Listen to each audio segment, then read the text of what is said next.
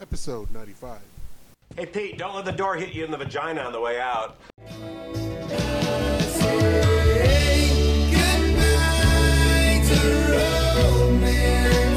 Good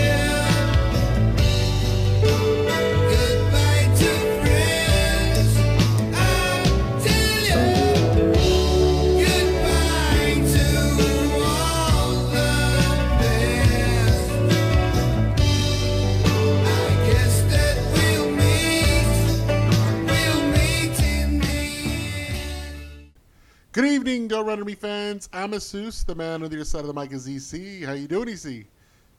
Good man, doing really well. Good to finally see you again. It's been a long time since we've talked. You know, just little bitty chats here and there, but it's good to be back on the pod doing what we love. He's, I mean, you see, it's been a month, a whole month since, uh, over a month, I guess, since we've come in and, and, and, and did this, gathered together. But I know you and I have been busy with work, uh, so sorry for fans. I know, I know we promised, and I'm sorry to keep breaking promises, but we um, we just had a busy month of May, and obviously you had a pretty big uh, event last week. You know, your, your daughter graduated from high school, and congratulations to her. And she looks like she has a bright future, and you know, you know, she's gonna, you know, move away. Or, you know, I know she's gonna go to college, and you know, she's gonna play some, you know, some uh, college collegiate sports, and you know, she's going to, she's living the dream. Seems like.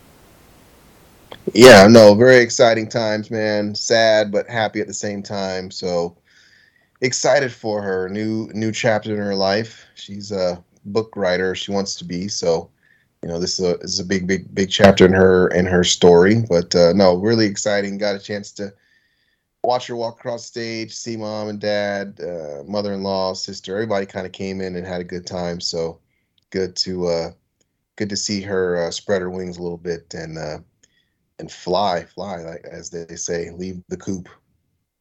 Well, congratulations on that, and then another congratulations on your middle child winning offensive. Was it offensive player of the year for your for the district, or or is it Oklahoma in in general? Uh, yeah, for, for Oklahoma. So um, Oklahoma, I guess you could say six A is the top division in Oklahoma. So she, uh, as a sophomore, won that. So that was really cool. She's um, been invited to um, win, I guess, the Gatorade Player of the Year. So we'll see. We've got invited to this banquet. So we'll see if that's something that she can uh, she can bring home. That'll actually be in the USA Today if she can if she can bring that home. So exciting times for her. Unfortunately, they didn't win the state cup. That's probably what she would have wanted more than uh, than anything else. But uh, she came in. Uh, they came in second. So you know, hopefully next year she can do better. But yeah, no, great, uh, great individual season. We know we don't like individual awards as much, but uh, you know, hopefully we can, uh, you know, next year bring home a, a state cup. That's amazing. You see,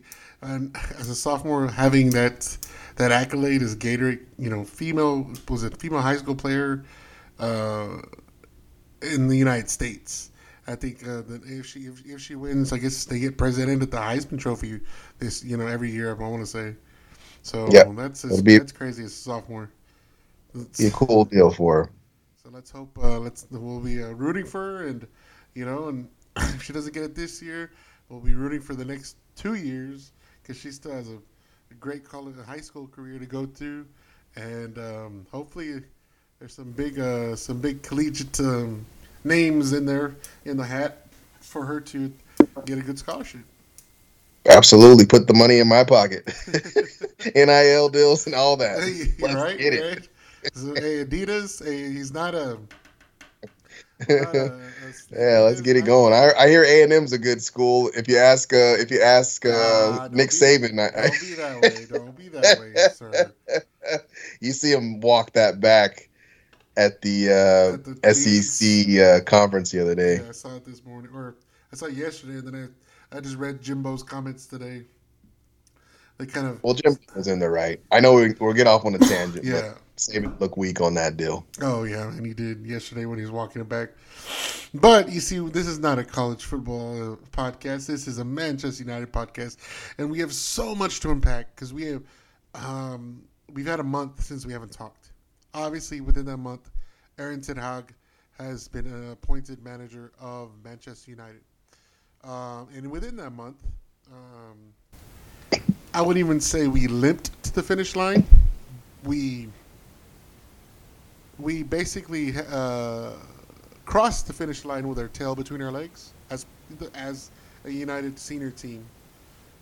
But it seems like a lot behind a lot is going on behind the scenes that I don't know to you, but to me it seems a lot we're moving in a positive direction with Jim Murtough, with Richard Arnold, um, and uh, and Erik Ten Hag, um, and that bunch. So let, let, let us get to this, right? Um, we'll talk about Erik Ten Hag, but let's. Um, what I want to start off with is, I'm not. I mean, we're not going to get into the last match. You know, who played well. You know, it's, this has been too long. You know, there's been too much time. I want to ask you, what is your verdict? Because Ralf Rangnick is not coming back, not even in the consultancy role.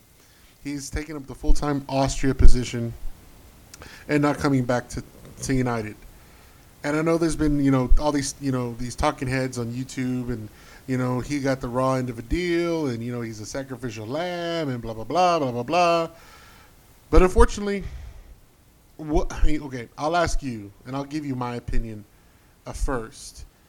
The question is the verdict on Ralf Rangnick. What is the true verdict on Ralf Rangnick? Because I have two opinions about that. My first opinion is basically he aired all the dirty laundry that needed to be aired to the public, to the press about how things are being run, you know, and how what needed to be done, and you know, basically what I've been saying that the players have been flat in the front, and he didn't say that in so many words, and obviously you could you saw that in the last how many matches, how they just barely didn't even try, uh, you know. Um, but if you ask me, he was brought in to implement this new system and this new style, and he didn't, or change the culture, and he didn't. Maybe because he was hired as a lame duck. He was any coach that was brought in interim, other than Antonio Conte, which I thank God he, we didn't bring him in, was going to be a lame duck interim coach. Whether it be um, you know, whether it be Michael Carrick, we kept him, uh, Ralf Rangnick, whoever, you know, whoever we, you know, we tried to, to keep. So the players' response, because there he was an interim coach, is that response, then it's on the players. But he couldn't get anything out of them, other than that first game and then the what the Brighton game. You know, I think there was that one in the Liverpool uh, Tottenham match when Cristiano Ronaldo had a hat trick. So I mean, he couldn't get anything out of these players. You see, so I can't see where if you look back at it and seeing that is uh, Ralf Rangnick is this innovator and this you know this Gegenpress press style of whatever um, was going to change United because that's what everybody said in the beginning. Everybody said, that, "Oh my God, he's going to bring this German style of football, this pressing style of football, and fall in line, you know, fall in line with, um, you know, fall in line with uh, Pep Guardiola and you know Klopp style and Tuchel style and blah blah blah. And you know what? We were Manchester United, and that's it.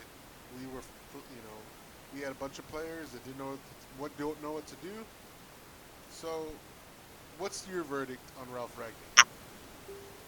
Well, I think for me, I think you know you, you you look at Ralph coming in and I think all you hear is um, who he inspired. Right? He inspired Klopp. You know, he was. You know, Pep thought he was great. You know, Tuchel in, inspired again. You know, this coaching tree, this coaching tree, that coaching tree.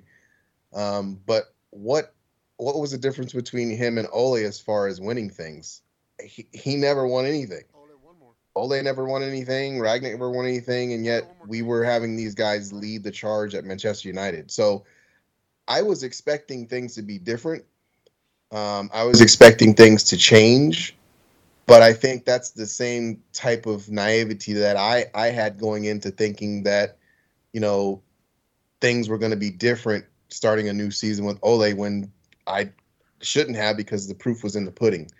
So if I had to rate him, I would give him a C, and I would give him a C strictly based off the simple fact that each after each and every match, I think he had the ability to be able to articulate, you know, exactly what he felt. Um, there was a clear understanding of what he wanted. um, he, you know, to his predecessor, you know, the difference between him and Ole again was that you know Ole was kind of a, um, I guess you'd call it a, a, a not really a yes man, but more of a robot when it came to talking about some of the things that some of the players um, could have done better. So I think ultimately you can't can't make any like excuses. You basically have to just say, look, this is what he was he was in control. It was his it was his club. And, you know, it's up to you whether or not they win or lose. Ultimately it's gonna come down to you. So um, you know, no, the players didn't uh, do what he needed him to do. He pivoted from the 4 4 4 2 2 2, went back to the 4 2 3 1, which I think he felt the players were a little bit more comfortable uh, at, at uh, running.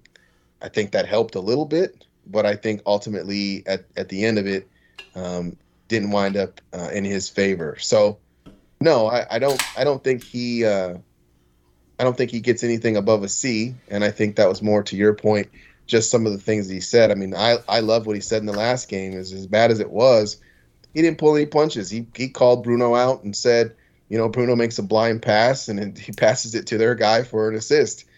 Um, that's not something that our his predecessor would have done. He would have just said, "We played hard, we played tough, we just couldn't come up with the win," or something like that. So refreshing to hear, you know, some some real conversation.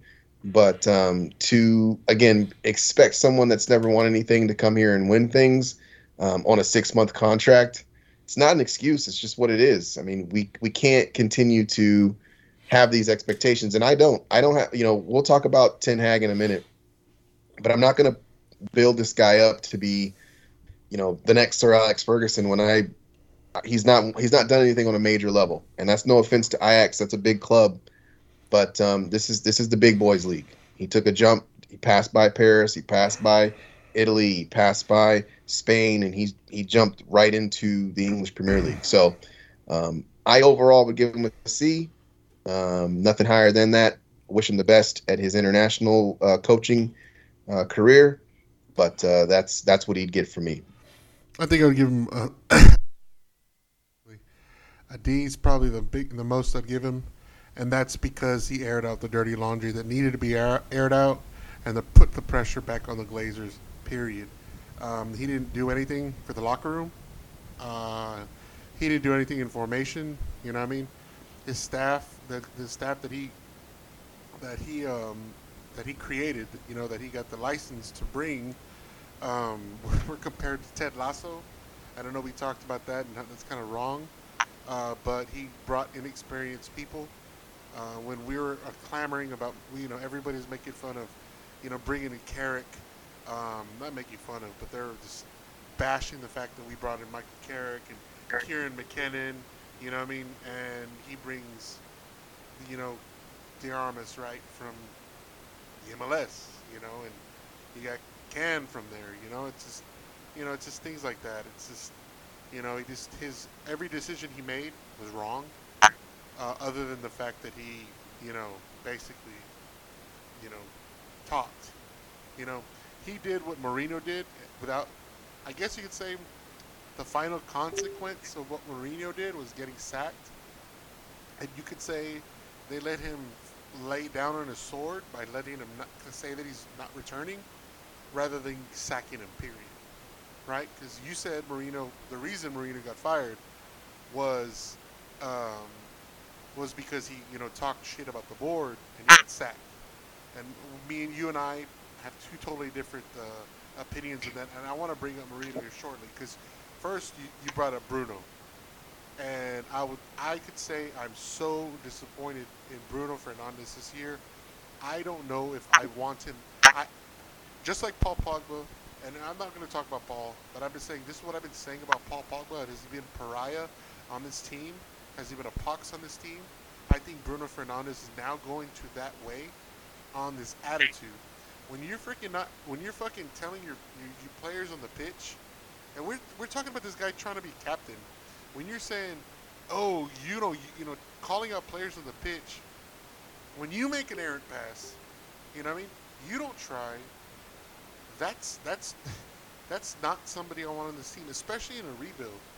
And Bruno Fernandes, I don't know it's because Cristiano Ronaldo came in the team or whatnot, but Bruno Fernandes has not been has been a, a, a, a Mr. Hyde to his Dr. Jekyll of what he was when he you know came here. He saved the team uh, when you know that half year and even last year.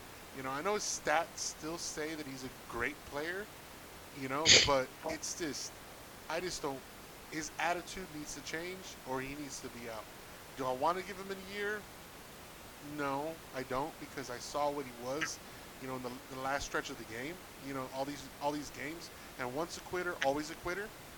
But that guy is, you know, mentally, he, yeah, he's gonna, like you said, fans are gonna turn on him.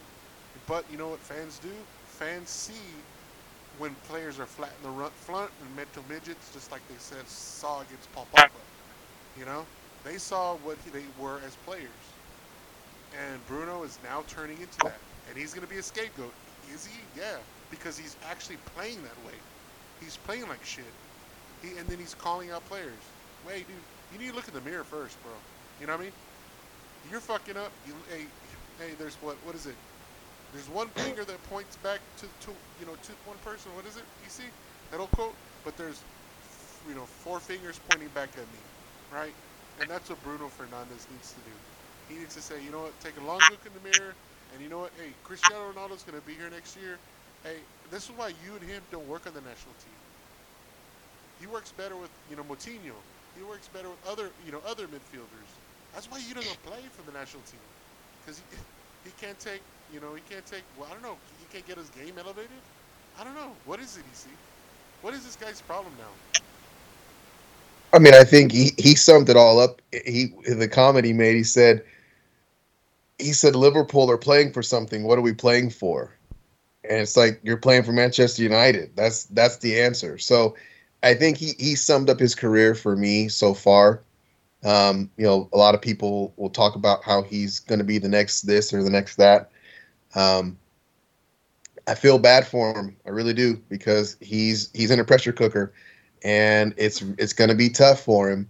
I hope he comes back to form. I really do. Um, that's obviously that means we're going to be you know obviously a, a, we'd be a better team um, if he's in form. But yeah, if he continues to play like he's been playing, um, I don't see it being very long before um, they start calling for his head, and and that's the way that it goes. You know, there's people who have their favorites and people who have their people that they like.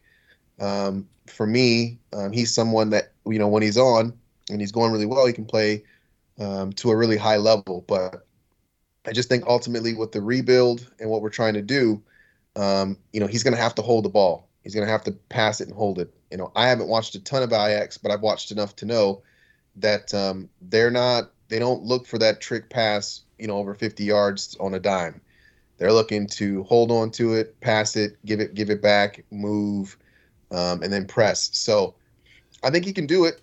I think he can. But you know, just like any other player, if you have a great season and then the next you don't, um, now we're going to look at this season and go, okay, are, are you someone that we want to have here at the club? So he's got a huge season. This is a huge season. It's not only a World Cup season, but it's also big for his career to see if he's the type of guy that can um, help not not maybe not carry a club, but be a part of a of a winning side. So really really interested to see how this season goes for him. But yeah, he's gonna have to work on a lot a lot of things. Um, you know, he's gonna have to do a lot of soul searching because, like you said, I don't think Ronaldo's going anywhere. Um, I think he understands we're not playing Champions uh, Champions League football. He's fine with that. And so, you know, now it's up to him to be a part of this this new, hopefully new winning culture. But we'll see what happens. Yeah, I mean, I guess we're gonna give him this next this next season, one season is, is what we need to give him, um, and he needs to prove himself because it's just you know I don't know, man. It's just it was just so depressed. It was so disheartening to see that last you know that last you know stretch of games of where he you know he just gave up on the team. You know what I mean? And you know, like you said, it's sad that he says, "Oh, what's Liverpool playing for?" Well, dude, you could at least got Champions League and played. You know, what I mean, we, that's how shitty the the last two game two teams in the league. You know, I mean, the top four were. We had a chance back in you know for March, if you would just get your shit together. But no, everybody in this team quit. You know what I mean? And it's very hard to say who didn't quit, but he was the first one to throw in the fucking towel. You know what I mean? And that that just that just pissed me off. So I don't know. I'm I'm I'm gonna I'm out on Bruno. Uh, I know he's gonna be on the team because we signed him to a fucking new new contract, but that that that you know he's gonna have he's gonna have a lot to show. Now here's a question, EC, that I I've been I've been waiting to ask you. I've been waiting to ask you, and it's a fun banter question, EC. So don't take it don't take it too hard, okay? Um, Don't worry. but EC, can I uh, can I uh, can I ask you uh, that you need to apologize to Ole, ex United pundits that have been talking about this team, and especially Mr. Jose Mourinho, because Mr. Jose Mourinho has come and said, at, came out in the media and said. You know, he, he doesn't want to gloat to say that everything that he said about Manchester United was true, and in, also that in turn was even calling out some of the players. So, can I ask you, EC? I'm not asking you to apologize to me because, you know, we've been going back and forth about how these players are and blah, blah, blah.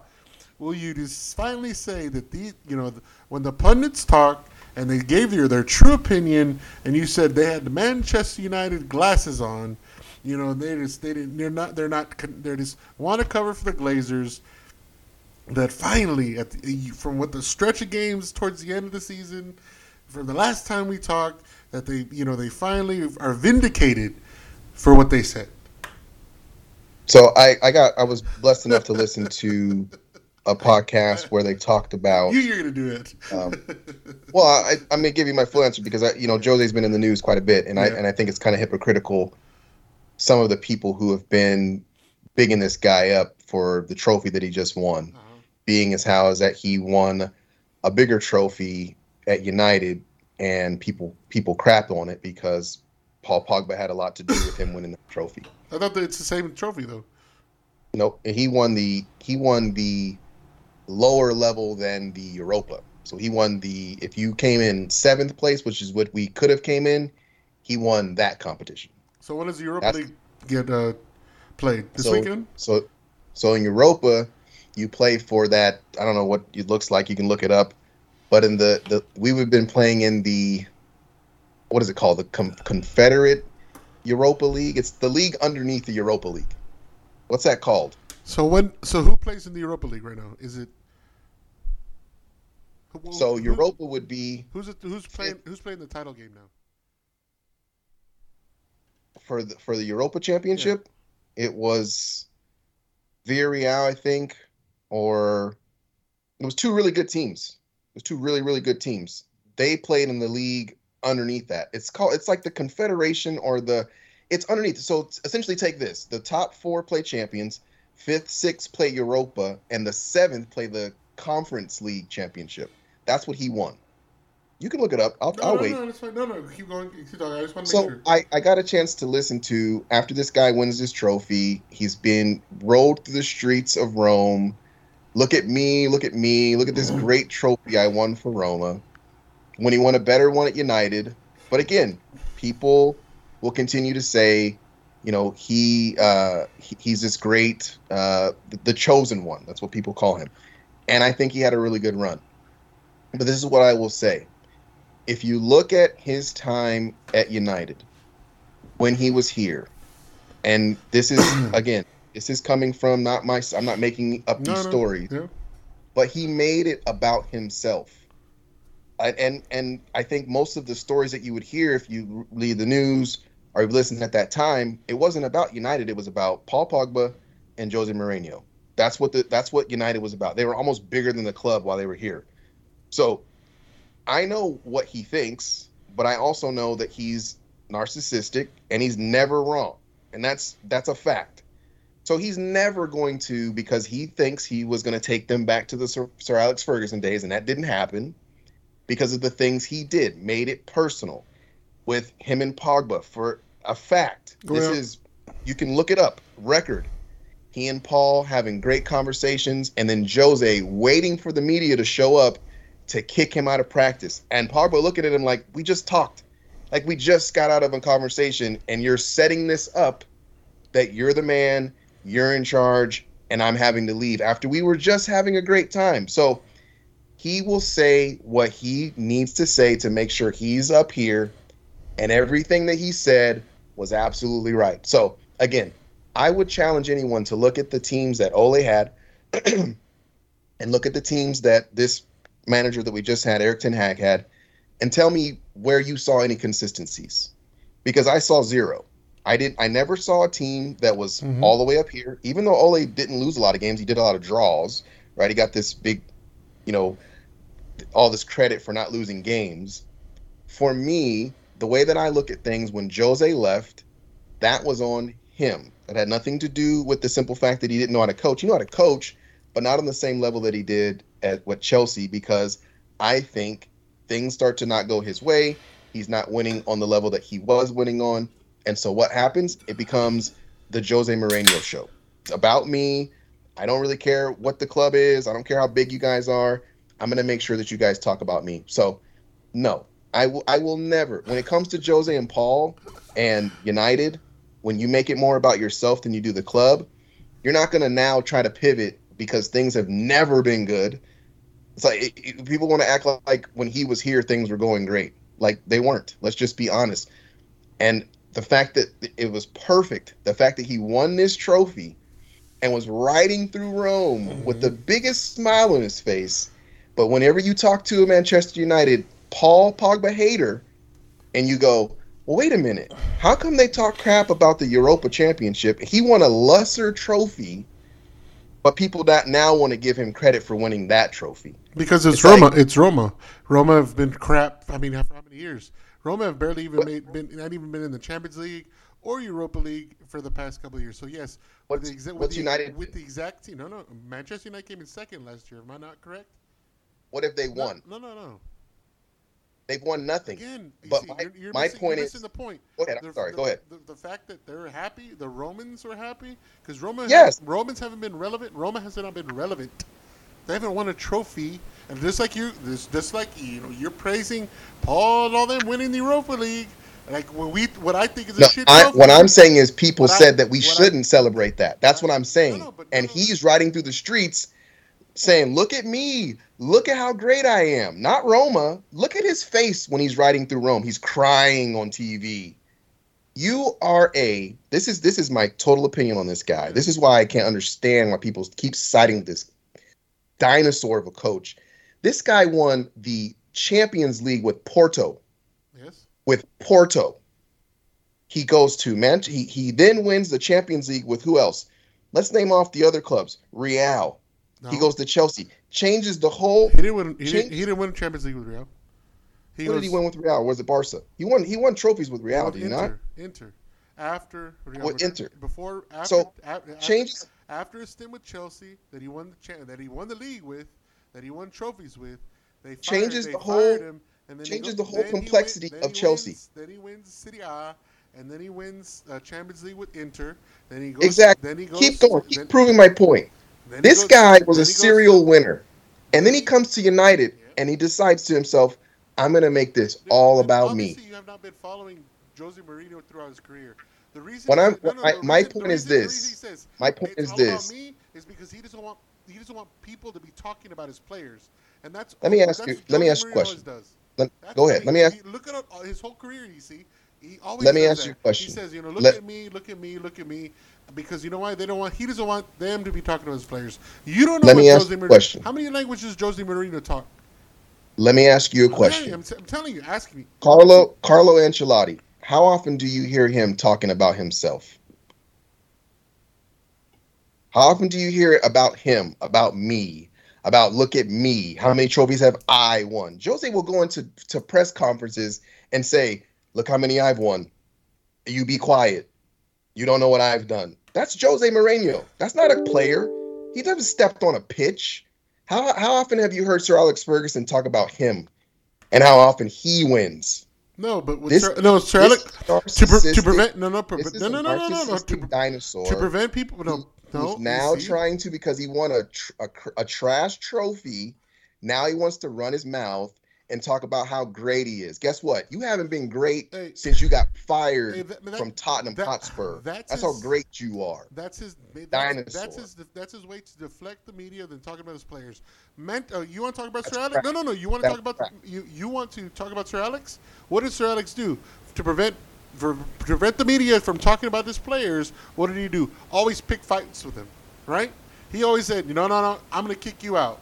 I kick you out. No, no, no. Am I, am I right, EC?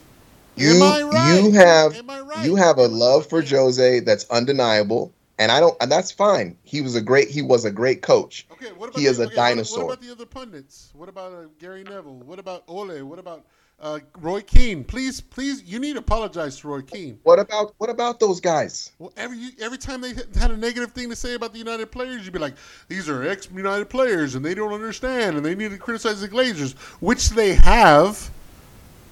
And I but think you know when these and these players are flat in the front, you just can't is- you just can't say that these players quit on this team.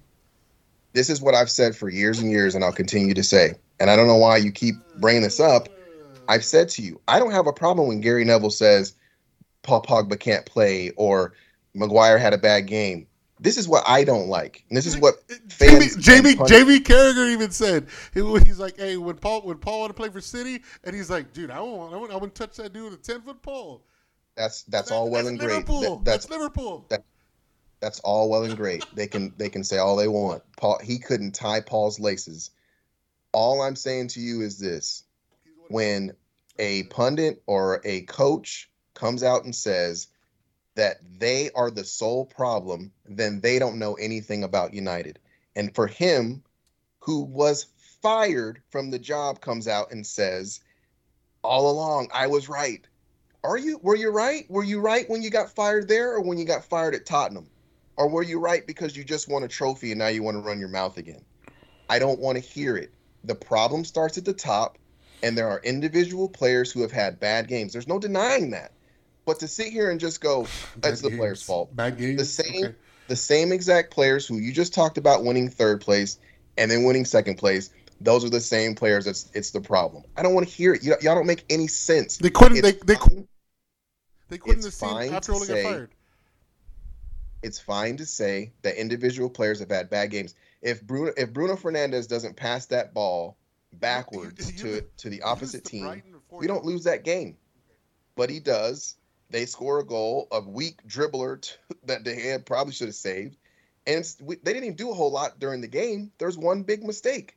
So I don't have a problem when pundits get on to players. That's what they're supposed to do. But don't just sit here and go, the United problem is the players, and then throw your hands up. I can't hear you. I said you get routed by Liverpool, Chelsea, this whole year.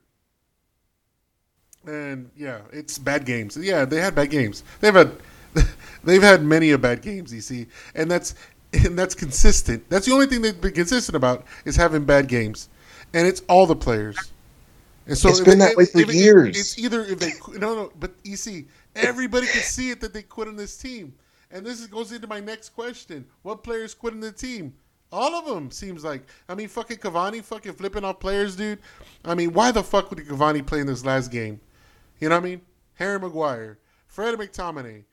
Get that that I don't understand. Especially get this is Ralf Rangnick's fault. You know, he talked about you know wanting to play this high intensity game, and he, he put these you know these kids on the bench. I mean, like fuck, man. At least Hannibal showed some spirit.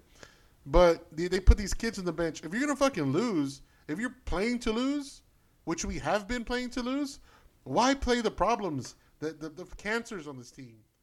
Cavani, Maguire, Freddie McTominay at the back. You play Alex Telles at the back. I mean, he, he rewarded these players for quitting. Was it just because you know, hey, I want to show everyone that these players quit on the team, or what was it? What was his mindset?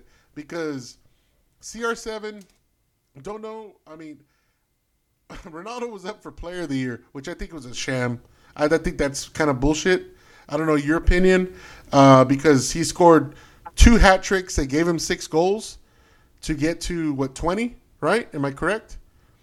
Yeah, I mean, uh, But I- I think- but, but no, no, no. But I'm not. I'm, I, you know, I think Ronaldo's a top-notch player, but I don't think he should have been in in the in, in the conversation for player of the year, league player of the year. Do you?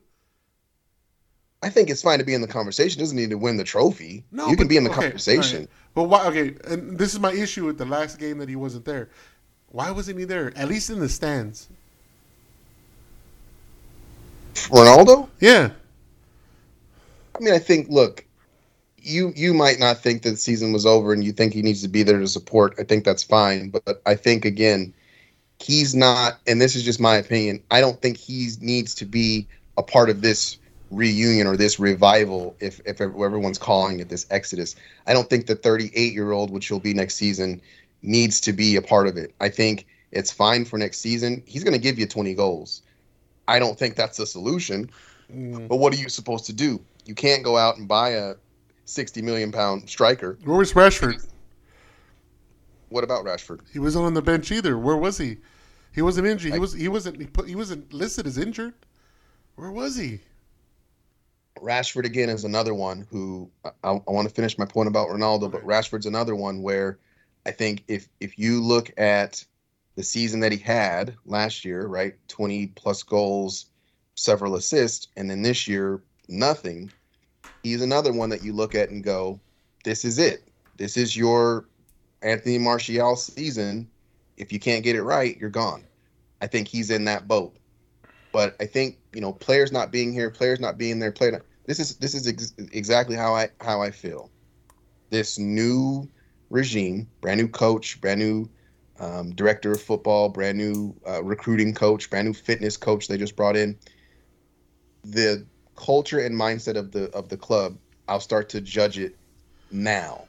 now it's gonna suck because I there's you still have the Glazers, you still have the root of the problem, but now this new guy gets an opportunity to see if he can actually do it. So I'm not I was not bothered about who was there and who wasn't there. I was bothered about the people who were on the pitch playing football. And again, for me, I thought it was a mediocre game. I thought some players played decent. I thought some players played like absolute dog trash. Mm-hmm. Absolute. That's how they've been. That's what I keep trying to get people to look. I don't understand how people aren't looking at like this has been this roller coaster ride since Sir Alex Ferguson left, even before he left, with players calling him out and saying, "Why are you letting star players go?" That's that's a that's a fact. And so people are now looking at it going, "I don't understand. I don't get it." The moment those Americans came into the club, everything started to go downhill. It's a fact. So again, they're still there. They're still going to take out 50 million a quarter more than likely. They're still going to use us as a cash cow. Hopefully this guy can at least if he's able to come in and at least have the the, ability to call them out like Eric did. I think he's he's going to be winning because they've already said they've come out and actually said this they're going to back him. That's what they've that's what they've come out and said. So I'm interested to see. You know, I hope he I hope he makes the right decisions. Um, there's been a lot of talk about midfielders um, like De Jong, who that would be a horrible get, but I know we'll get into that a little bit later. So I just, you know, I'm hopeful for me this next season coming in, um, especially with it being a World Cup season. That's something for every player on our team. We only have one international, which is just sad to say. That's something for those guys to get up and, and be hungry about. That's something for them to go, I hope I can make my international squad. And so I'm hopeful that these guys treat this year like a contract year, um, with the contract being if you play well enough, you'll be able to make your international squad. Mhm. He's he's got that to benefit from. So I, I you know I hope Thailand and Australia go really well, and I'm I'm optimistic, but I'm not crowning this guy the next new thing. I want to see what he does. I want to see he's going to have a whole off season, a whole summer, preseason games. Let's see what you got. Let's see what you're going to put to the put these guys to the test. He's known as a workout fiend. Puts on his tracksuit, leaves it on. He's on the pitch the whole entire time. So let's see what happens. Let's let's see let's see how he's able to perform. I brought up Rashford. I brought up Rashford. I mean, what is? I mean, why was? What's the deal? Why wasn't he there? Why wasn't he on the bench either? I, who knows? He can he can call it injury. He can say a mental break. He, who cares? If he doesn't play well this 2023-2024 season, he's Yeah. out. Yeah. He's already been linked to Bayern Munich. So there's already feelers for him to pivot and go somewhere else where he can get it done. Right. You look at someone like Gary Neville who, who talked about, you know, what can Rashford do? This is what he said about Marcus Rashford. He said, this is 4 days ago. Marcus Rashford is athletic and he runs. That's what his that's what his um, you know abilities or skill set is. And Carrick Carrick looked at him kind of like, "What? That that's what that's what we're working with?" And then he stopped and he goes, "Let's just be honest. None of you United fans want to hear this. He's not good enough. He's good enough to be in your squad, but he's not good enough. So it's up to him. He's proven that he can score goals. He did that the season before, not last season because last mm-hmm. season's over. But the season before that, he did really well. Okay. So he just has to prove it. You, you got to look at everything he's dealing with off the field, trying to be this 24 year old messiah who's saving all these children. He's dealing with that pressure, and then okay, you also play for United. That's a little bit of pressure for a 24 year old kid. So I, I don't know what's going on with him, but he's got one more year, in my opinion. I mentioned the UTC. Um, what do you see? Uh, you've watched more of the academy games. Uh, we won the FA Cup or the Youth FA Cup. I'm sorry. It was a great game. Um, yeah, I saw it. And uh, uh Hannibal. Um, I want to start with him because he played. He played pretty much the most out of all our youth. Uh, in being, you know, best being, player on the pitch. Yeah. Okay. I know he got taken off because of the fact that you know he's he, he was probably going to get a yellow card. They don't want to they don't want to risk it. Blah blah blah. But you know his energy level, and so I, I kind of question his positioning sometimes because I think he was playing on the left hand side, and then he would go all the way to the right to play left back almost. You know what I mean? That's just, that youth and inexperience. Yes. Okay. But um, his intensity. I mean, I know he. Um, you know, he you know he was the only one that one thing was against Liverpool, right? Uh, when they're yeah. beating us up, he was the only one showed some sort of gumption. Uh, but the reports out of uh, uh, Carrington was when they reported a dust up during practice, and Ralf Rangnick had a call practice right before the last game. It was involving Mr. Hannibal and Alex Hayes. Do you like? Because uh, we're going to talk about uh, Garnacho here in a bit, but do you like the fact that Hannibal's saying, you know what, fuck this, dude. I, am gonna come. I'm gonna take my plate. I'm gonna take your plate from from you eating, and I'm gonna be sitting at this table now. I mean, how I mean, do you like that attitude? Do you like that go get him attitude, or you think it's it might be a little, uh, it might be a little. He needs to, you know, he needs to calm down a little bit. This is this is something that you know, and folks that have watched him play on MUTV, you know, watch him play U23s. This is what he does um, this is this is one of the reasons he got in trouble playing U23s because he likes to get into it with you. Um, got into it at Liverpool game. Um, you talked about Telles a second ago. Got into it with Zaha during the game. Got a yellow card for it. Um, it's a part of his game. Now, this is the thing. If I'm a coach and I know you're good for a yellow card a game, I can't play you. I, I don't. I need to have you out there because you have skills. He's a technical uh, his technical ability is something that that's gotten him into United sides as a as a 19 year old or 18 year old kid. So I like the fact that he's willing to hustle. I like the fact that he's willing to put in a fight. But there's a time and a place, um, you know. And if if he's going to be the enforcer, if that's going to be his role, again, I don't think that Ten Hag's going to have him in here, um, you know, per se being the bully um, the one that's going to come on and get a, get a foul. Now, again, if it's something to where you need to shake the guys up, put his ass out there in the 70th minute. We're playing flat. Put him out there because you know he's going to give you everything that he's got. Um, young Tunisian kid. Um, yo, he's big. How big is how big is he? He? He looks tall. Oh, he's he's 5'11", 6 foot. He's a tall kid, lanky. Needs to grow into his body a little bit. He will. He'll he'll eat. He'll he'll work out. He's he's got hopefully the fitness that O'Brien brings is better than what we've had. But I think the main thing for him is you've got to stay on that field. He was one of the best players for us in that game. Um, was he out of position? To your point, absolutely. He was out of position. Um, just wants to be on the ball, and that mm-hmm. just comes from inexperience and being young. Because a good team's going to switch the field, the other side's going to be wide open where he should have been, and we're going to get we're going to get broken down. So that's something that'll come with experience. That's something that'll come with good coaching. Um, and that's again, I think it was good to start him, to play him, to show, hey, look, you know, Ten Hag, this is this Ten Hag, this is somebody who could play for you and play really well for you. But no, I, am I'm, I'm not down with you know if this was the the 80s, mm-hmm. right, early 90s, 70s, you go back and YouTube some of those games, he'd fit in just fine because none of that stuff's a foul. I mean, he you should see some of the fouls Graham Souness used to put out on players. I mean, he just would destroy people, and he might get a yellow card, might not. Most of the time, it wasn't because that's just how that game was. This game, you sneeze on someone. I don't know if you saw the the United States game tonight. I mean, we barely touch a guy and we get a penalty. You know, thank God he didn't make it, but still the same. You can't really play like that um, and still be an enforcer. You can still hustle, Mhm. right? To your point, you can still run around and and be in their face, but you know, I, I would rather him have stayed on the pitch, especially that game. I was really sad to see him come off, but I get it. You don't want to be playing ten versus eleven, so hopefully, hopefully he reins that in and keeps the same energy as far as his technical ability and his ability to be able to score goals. All right, EC, I'm going to be a mad scientist here, real quick, okay? And you need to bear with me, bear with me, because we uh, we know his his ability to be on the ball and his you know and to score, uh, but we also know his ability to, you know, to be a you know, you said the enforcer, right? Right. Uh, would you?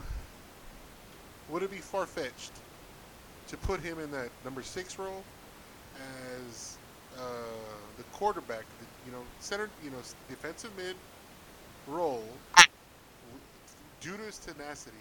And yes, obviously he needs to learn some control. But would it be far fetched to you know have something like that? Put him in that position. I don't think that's far fetched at all. I think I think United has already proven that they have the ability to take players and you know put them from what we would normally think of them as because of their U twenty three experience, and and move them into into different roles. Um, he could he could play that. Again, I I I, I just question the. Um, can he stay back? You know, is he going to be able to stay in his position? you know, if if you're looking if you're looking for a true CDM, you know, ultimately you in front of that six, you have an eight who can explore. Um, you know, you're you're losing out on Paul Pogba, and I think the one thing that we always missed out with him was having uh, a, a true six Box to box. enforce and stay there so that he could roam forward and do what he wanted to do. And I think if you if you have Hannibal there, you he's got to be disciplined. And you just spoke about his discipline issues Mhm. earlier, and so I think his mentality is I'm going to go get forward and score because that's what he's always done. It's kind of like Scott McTominay. If you watch Scott McTominay Academy, all he did was score goals. Like he did it for fun. He was box to box. He scored goals. He created assists, and then he gets to United and they go, you know, I want you to play the six. Why don't you sit deep, collect it off the center back, and play it, you know, spray it around. That's not his game. Um, and people make fun of him, and you can't pass the ball five yards. That's not my game. That's not what I what I do. So I just think for for for Hannibal, can could he? Yes, I think he could play in the six, but I don't think that that's something you want to throw a 19 year old kid in to that position. Being that United fans, myself included, think that that's probably our most needed position. And so if he were to take that role, oh my gosh, and and not do well, and you now hurt his mentality, you hurt his confidence because he's not performing to the Mhm. levels that we thought he could. Well, it's like, well, you thought Scotty could, but you didn't play him as, at the 8 Mhm. You didn't play him at the ten. You played him at the six, and everyone makes fun of him. So, I just, you know, I think it would be. I don't think it's far fetched at all. I think you're right on the on the head with, you know, can he tackle? He's not afraid to do that. Can he hustle? That's a fact. Can he pass the ball? Yep, he can do that too. Can he just stay disciplined and stay back there when when we have the ball, we're going the other way? I don't know. That's the one thing That's that coaching, question. and that's coaching, right? Absolutely, Yeah. absolutely. All right, uh, let's move on because uh, James Garner, another one, another guy that we've been, uh, another youth product that has been, I guess, could help out in that midfield. Yep. He just, he just got his team, prom- not he, but his team. Help, huge help though. He's a huge help. Yes, his team promoted to the Premier League. What do we do with him? I think you let him stay at Forest. I think you look at him and you say, listen, at what is he, 19, 20 years old? I don't know. He's been, I, mean, he's a baby, yeah. right? He's Let's we can just agree on that. He's a kid. I think you look at him, and again, the the issue with Gardner is it's not an issue. This the the problem is his position. He is a true CDM. That's what he was born to do. That's what he does. That's what he just did for Forest to to get them to where they are. If if what you're saying now is you're at the you're at the peak of your powers, right? You help promote your team to the Prem, and we're going to give you the six jersey, and I want you to help Frenkie de Jong come in and let him roam forward, and you sit deep and be the enforcer, you be the stopper, you be that force in front of that front four. That's a lot to put on a kid. Could he do it? It's possible, but I think if it's me, I'm going to tell him, "Look, listen, Forest is going to sell off a lot of players, right? That's what happens. They just got a 200 million, they just got a 200 million uh, dollar influx to the club, and that doesn't all go to players, right? The the owners are going to get their uh, their fix. They got an American owner as well, or American CEO, I should say, as well. Um, so that, that that money will go out um, to to certain players that for them to strengthen. Um, but I think his confidence would go through the roof if he was to actually make a, a, a big run in the Prem as a starter um, to give him that confidence. I.e., uh, if you look at, um, oh gosh, now I'm forgetting his name because um, he doesn't play for us enough. Uh, who's the uh, De Jong's uh, buddy from from Ajax? Ho- not Ho- Holland. Who's our midfielder we sent to Everton? Van der Beek. Van de Beek. Give him some Premier League playing time, um, and then I think that helps deal with with confidence. But I, I think right now, I think Gardner's somebody who I, I leave on loan um, to see how things go. Make it a six month loan. You know, bring him back if things are going great after six months and say, listen, you've been playing great. You've been playing the number six uh, for Forest. You've been doing really well in the Prem. We're going to bring you back. We're going to see what you got. We're going to see if you can hold it down for us on the senior level. But I wouldn't right away bring him back, no. But that was a great game. I got to watch that. Um, I ain't going to lie. The referee re- really four should have lost. Just my opinion. The referee blew it. Two penalties back to back. But shout out to, to Gardner. Um, fans singing his name at the parade. I thought that was great. Um, him having a drink. I don't know if you checked his age, but he's twenty. He's, he's, he's twenty one. Okay, so he was old yeah, enough to drink. Drinking champagne. I think they could drink at sixteen and fucking.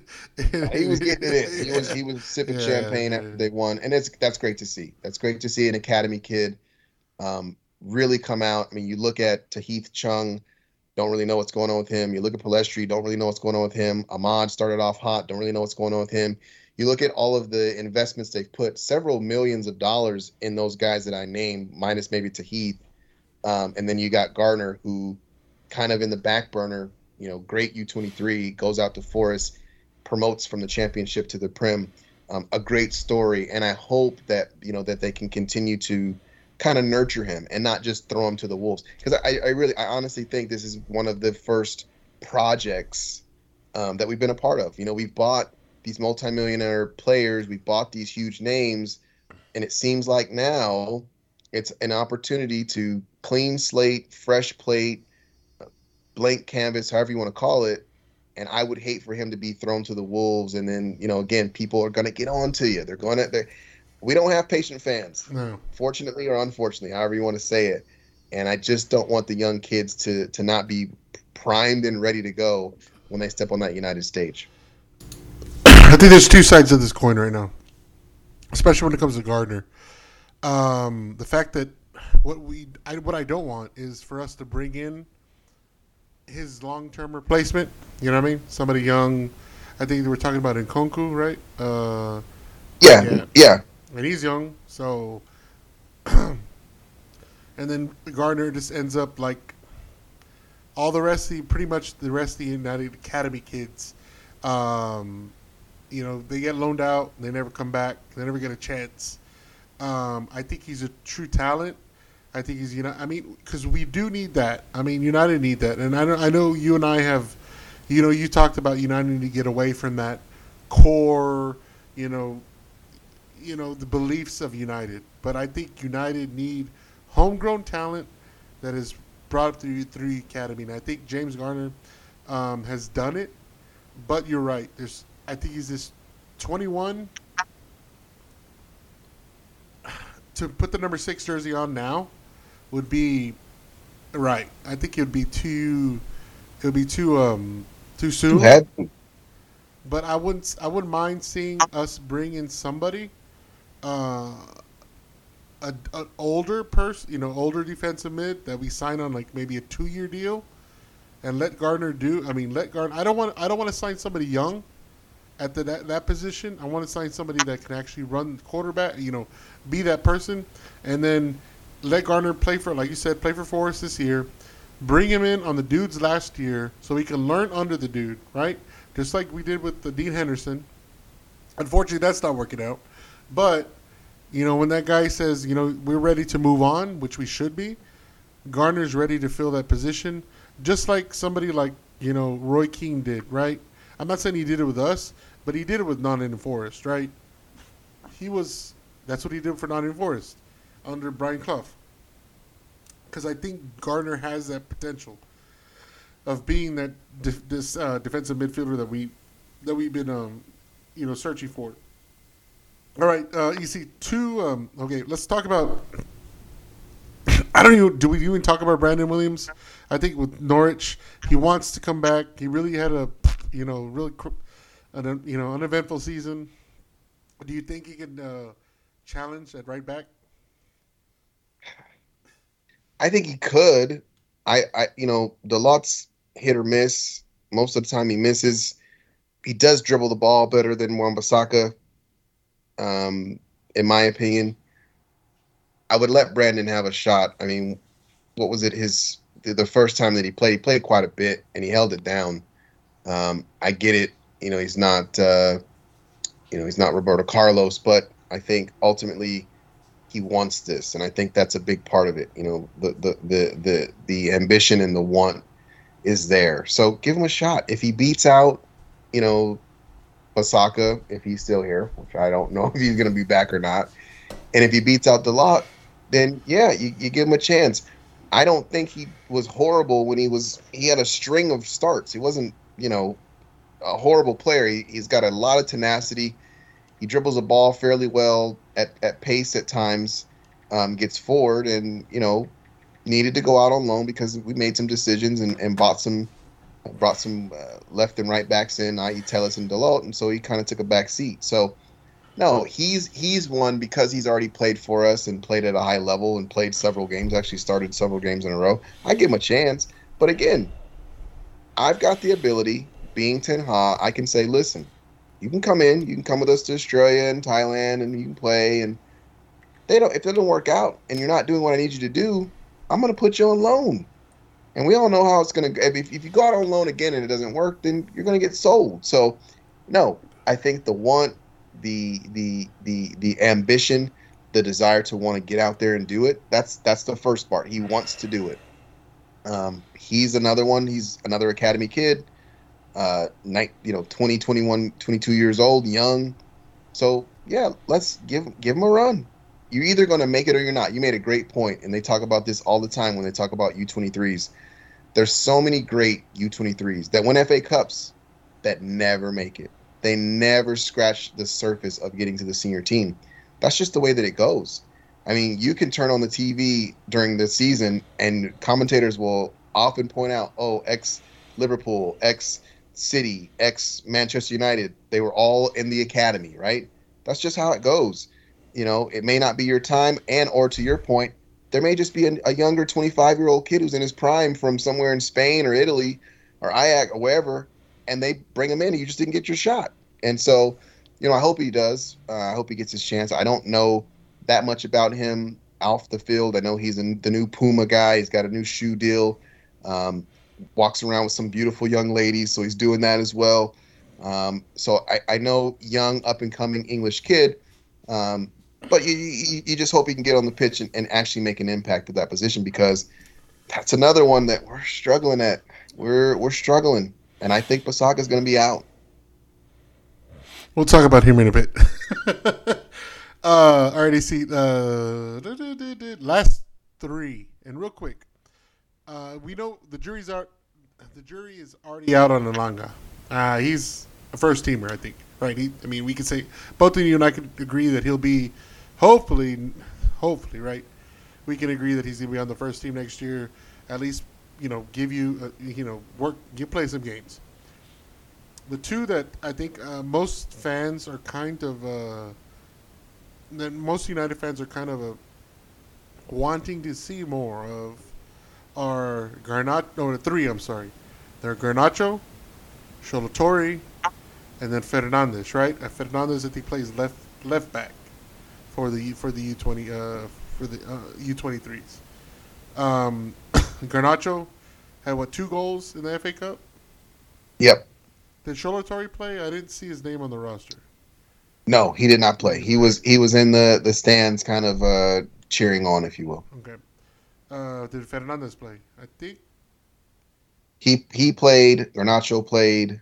Um, another big name uh, was the young number six. He kind of looks like Paul Pogba. Not gonna lie, he's actually been promoted to the senior team. Uh, Manu, I think is his name, or Manny, or something like that. The captain of the team. They kept talking about him. Uh, what what was his name? Oh gosh, I can't remember his name. Laird? He almost scored. Yeah, he scored the first goal actually, uh, and I can't remember his name now. But he scored a great header um, off of a, a really good free kick um, to to start the to start the uh, to start the match off. I can't remember his name. I, I'd have to go back and look. They're here. That I mean, from there, what I heard, there's a lot of praises about that kid. Is that correct? Yeah, I, it, it- there is, and I think for for you, you hit it directly on the head. Garnacho, you know, Shola, Fernandez. If if you are a Manchester United goal scoring, assisting, you know, defensive juggernaut, you're going to get big news because of who you're a potential the next step, right? Yeah. The next step means you're going to United. And it's like, holy crap. So all of these kids have great potential. But I think you hit it on the head. When the lights are on and you're and you're at Old Trafford and it's Champions League nights or it's, you know, you're trying to win the Prem, are these 19 year old kids ready? And so to your point earlier, it's not that I don't want a United kid. I just think if you look at Paul and David, you know, these are Nicky, and Nicky was probably better than all of them, and he didn't wind up being the best. These were dogs. And I think that's the difference. I don't just want you because you were in the academy and you played there. That that doesn't happen all the time where it just it just hits. It's very, very rare. That's why the Busby Babes were so was such a big deal. That's why the class of '92 is such a big deal because it's difficult. I mean, you look at Paul, you look at Jesse, you look at Marcus, you look at these kids. You know, Scott. They haven't done a whole lot. They haven't even sniffed. We got second, but that that wasn't a close second. They Mhm. haven't sniffed a premiership. It's difficult to do. So I just think that yes, there is a lot of hype, um, but you know better than I do, and I get I get sucked into it too. Trust me.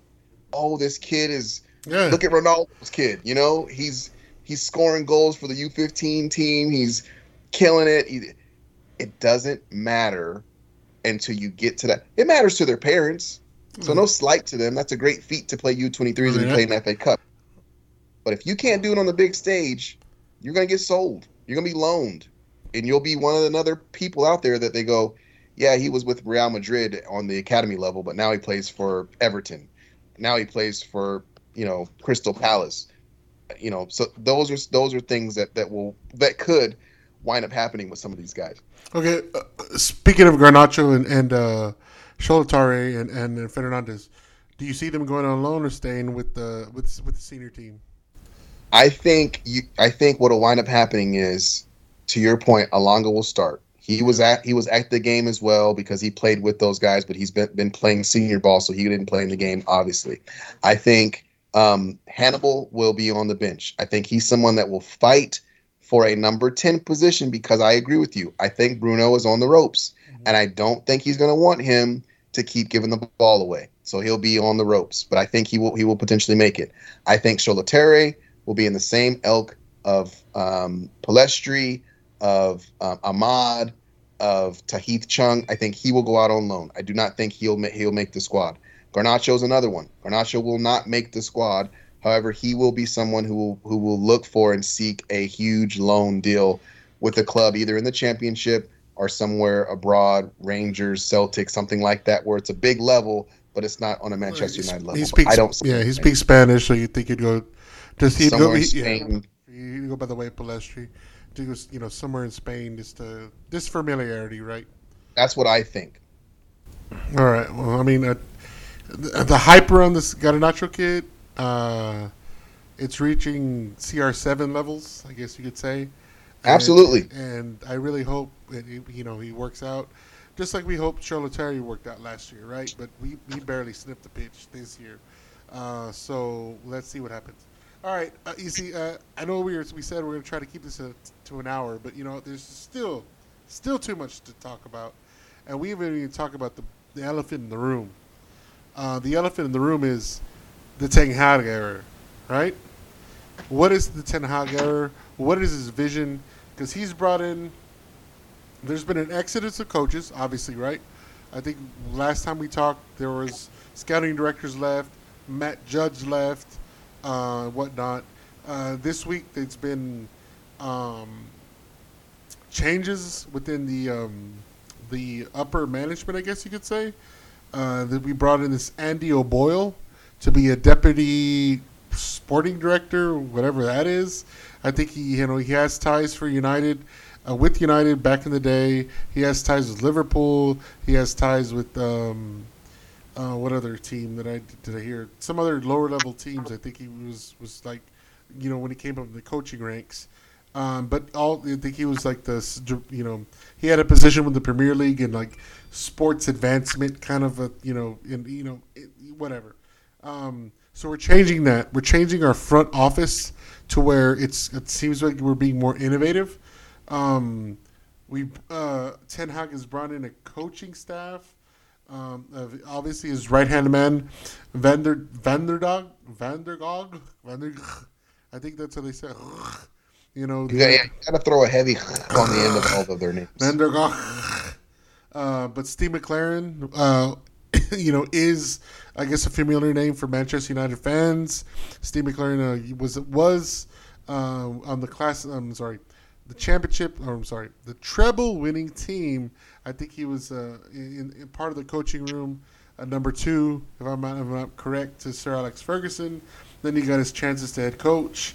I know he's been an English English uh, uh, manager as well, but uh, I'm sorry, we bring him in. Uh, what else? What else? What else? What else? You see? I mean, I think I think that's you know the recruit. There's recruiting in now. Um, you know, Claren, like you said, is an English guy because it's going to be difficult for Ten Hag to, you know, really understand transfers and understand English players and understand the English press. Um, the so I really do, and, and listening to even though I don't trust them, listening to the Glazers, they said we're gonna back him. When have we not backed them? To their point, they have spent money. Have they taken a hell of a lot of it? Yes, but they have spent money. Now, can they spend it wisely?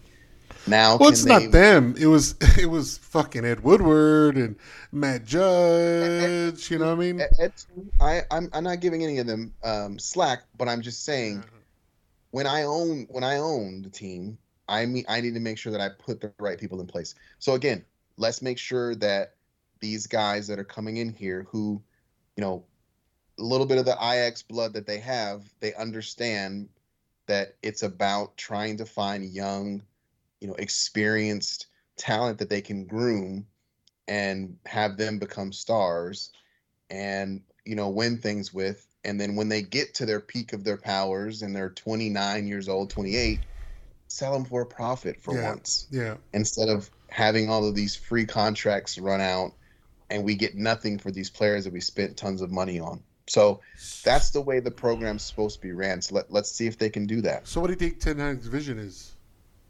I think his vision is to ensure that the young players mixed in with some veterans try try their best to control the ball that's his number one, not give it up. That's a Pep Guardiola thing. And if you look at him, that's something that he's said religiously. That's someone that he's worked under, looked at. Keep the ball. When you lose the ball, fight like a dog to get it back. So I I'm not, not saying press.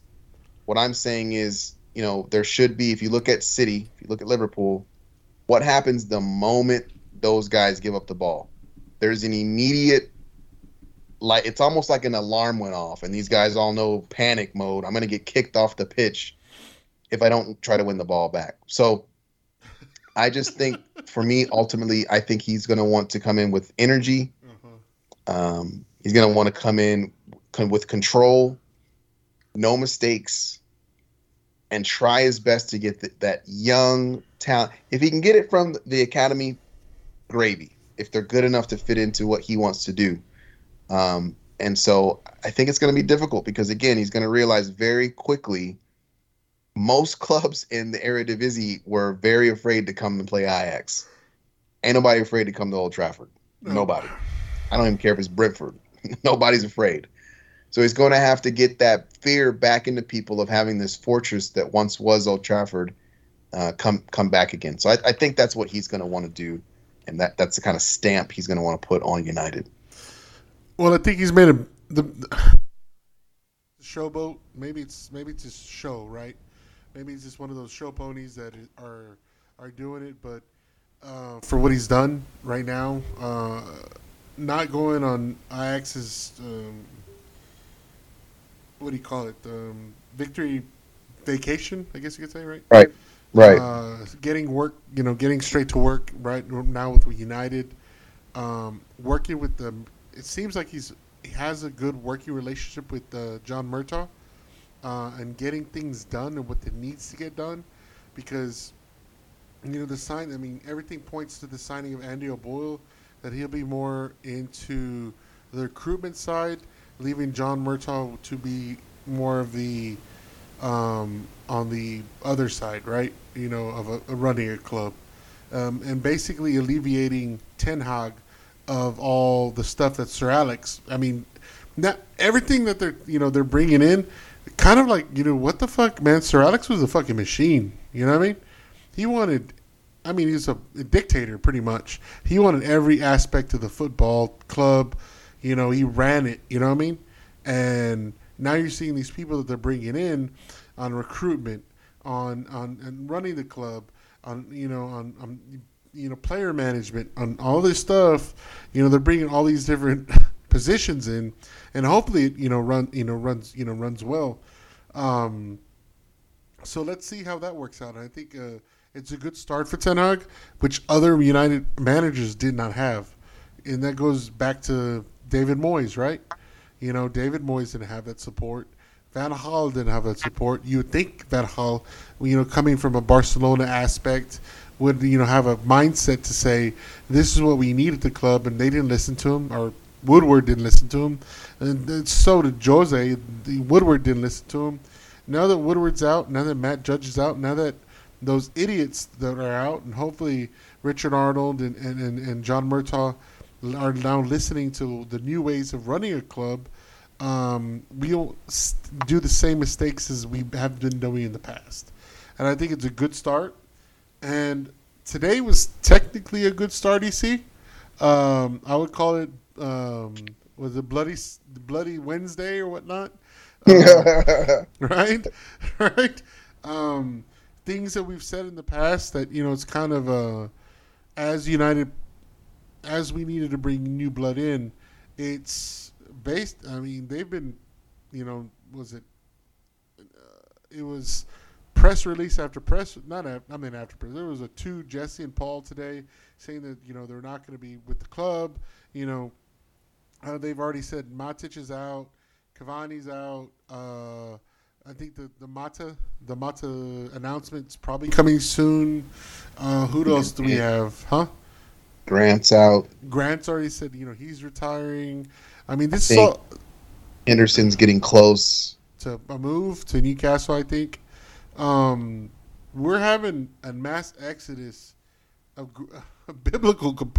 I mean, I have to use that word term, but of biblical proportion. No, I, I, think that's United. the proper term. Yeah, I think that's the proper term, and I think if you're a United fan and you're not excited and you're not happy about what's happening today, I don't. I, I hate when people say that you're not a fan. You're a fan, but I don't think you understand that this has been needed yeah. for several several seasons. Easy. Um, there needs to be no more.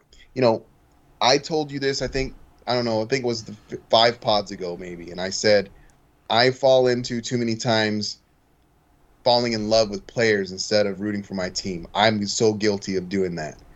I think this is an opportunity. I know for me as a fan, and I'm seeing, you know, a legacy of players leaving like this. This is a great opportunity for me to go, okay, clean slate. new players coming in. All this wood is gone. It's gone. There's they're never coming back. And good luck to all of them. Thank you for the moments. Thank you for the cheers. Thank you for the goals. Thank you for the assists. But it's over, and a new era is. It, that's how it feels. Mm-hmm. You know, when you see all these guys saying they're not coming back. Fair play. Good good luck. Have fun. Do what you got to do. But this is United. You're not anywhere near bigger than the United crest. You never will be.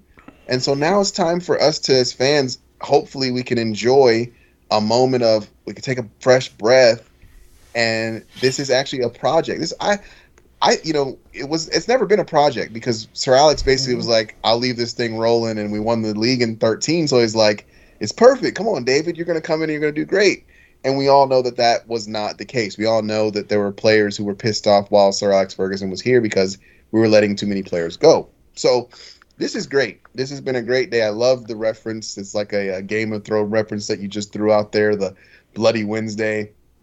That's what people should call it because it is. It's a cleansing of sorts of biblical co- proportions. I love what you said there as well.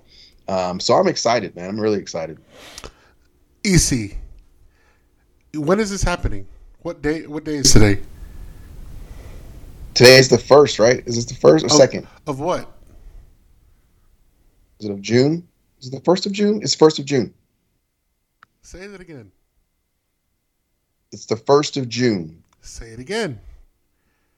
Why? What's going on? It's the first of June. What are you doing? Is this like a uh, candy man? is someone gonna get me? What's happening? I'm afraid. No, You're making me no, nervous. no, no. Think about it, EC. Think about it. It's the first of June. It's not the fucking last day of deadline day. It's the first of June. When's the you last? said that earlier. when's You, the you last? said that earlier. Your your point earlier of Ten Hag getting here before he didn't even go on a celebration tour. no, no. He said, "I'm gonna I'm gonna get to work." When we had, when we had players, obviously yes, the players that had a contract, the players had a contract, and their contracts don't end until the end of June. So you know, that you know that is what it is. But for them to say, you know what, thank you, Jesse, thank you, Paul. I mean, I mean, Paul, you're asking. I mean, I, I believe, from what I believe, and this, I'm, I mean, I'm not gonna shit on Paul Papa's grave, not just yet. Um, but I say you're asking way too much money for us, right? So thank you very much. I think we we come at an impasse. We've come at an impasse, and um, we're moving It on. didn't work. It didn't work. You know, I know, I know, but hey, I don't, I, I don't want to get into the Paul Pogba thing. But think about it, easy. It's the first of June, and we're we're doing moves like this. When is the last time that's happened? It hasn't. It hasn't happened. Right. I can't. I can't remember. Maybe 2012, maybe 11, maybe after Champions League 08 when we started making moves after we'd won, and I think we started to start to see a small decline because Ronaldo wanted to leave. Maybe Yeah. then.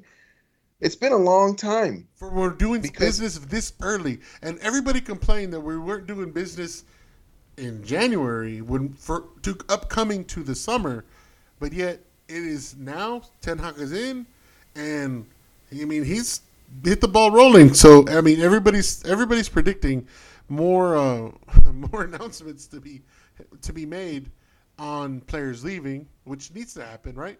So we, I mean we've already said, you know, Cavani's out, Matas is going to be out, Paul's out, um, Lee Grant's out, Matic is out, uh, Jesse's Jesse. out.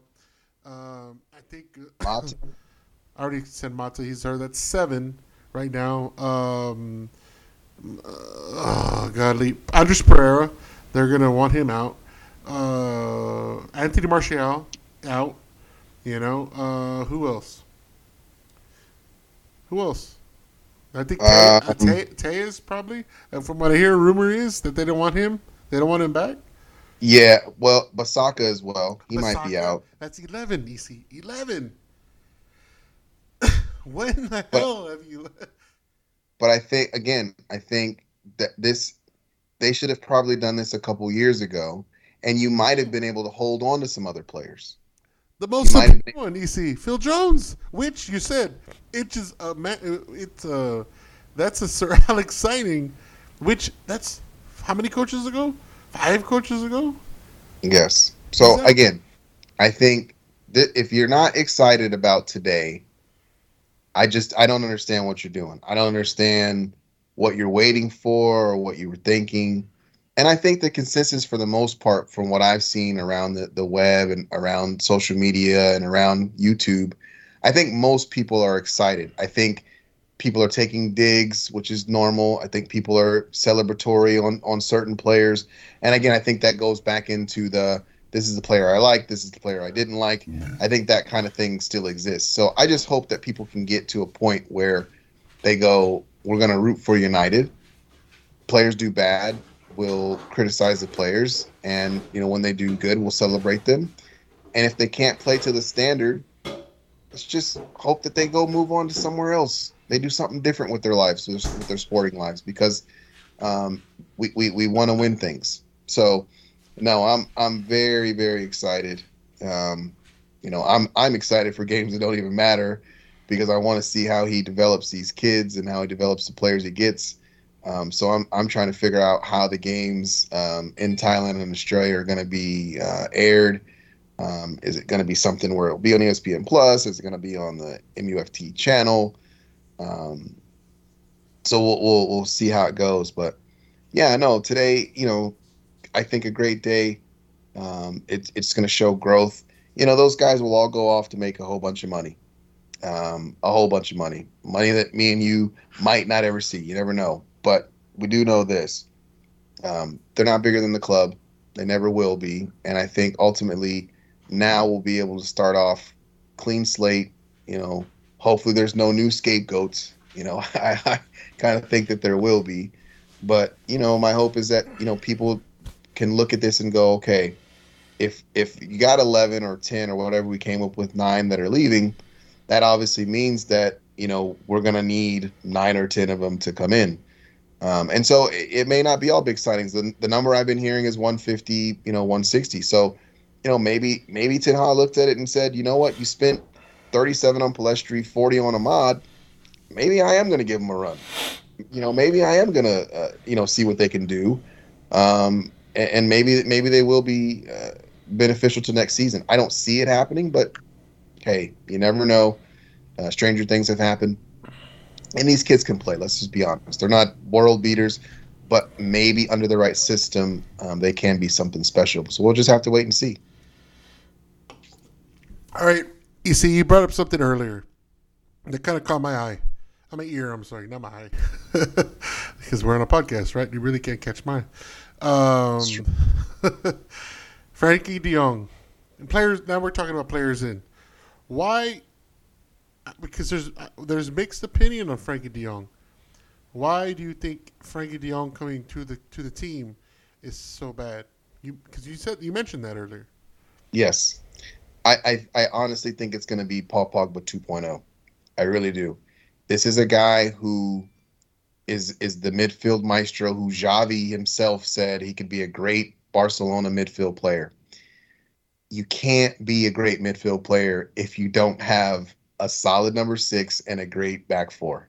You know, the likes of um, uh, oh God, now I'm going to forget his name. That plays at uh, Barcelona right now.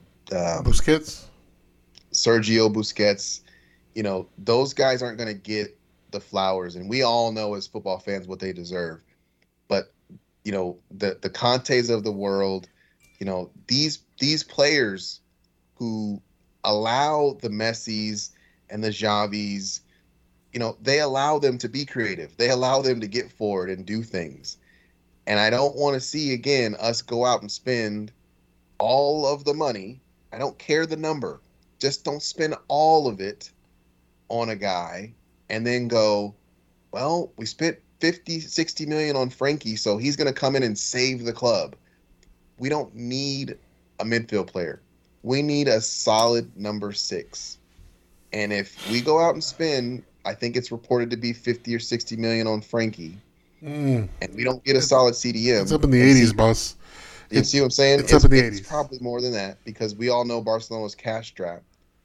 If we go out and give them what they want, and then turn around and don't give Frenkie someone that he can play with, that he can understand they're going to be there so he can get forward, he's going to be the next scapegoat. He's going to be the next guy that comes here that people go, well, why aren't you dribbling past everybody and scoring 15 goals a game?